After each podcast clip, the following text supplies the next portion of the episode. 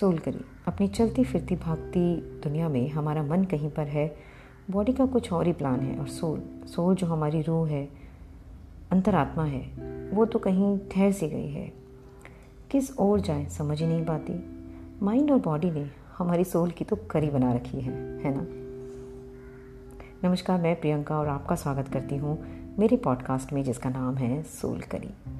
हम सुलझाएँगे जीवन के उन उलझनों को जिससे हम इन तीनों, यानी माइंड बॉडी एंड सोल में एक बैलेंस बना पाए।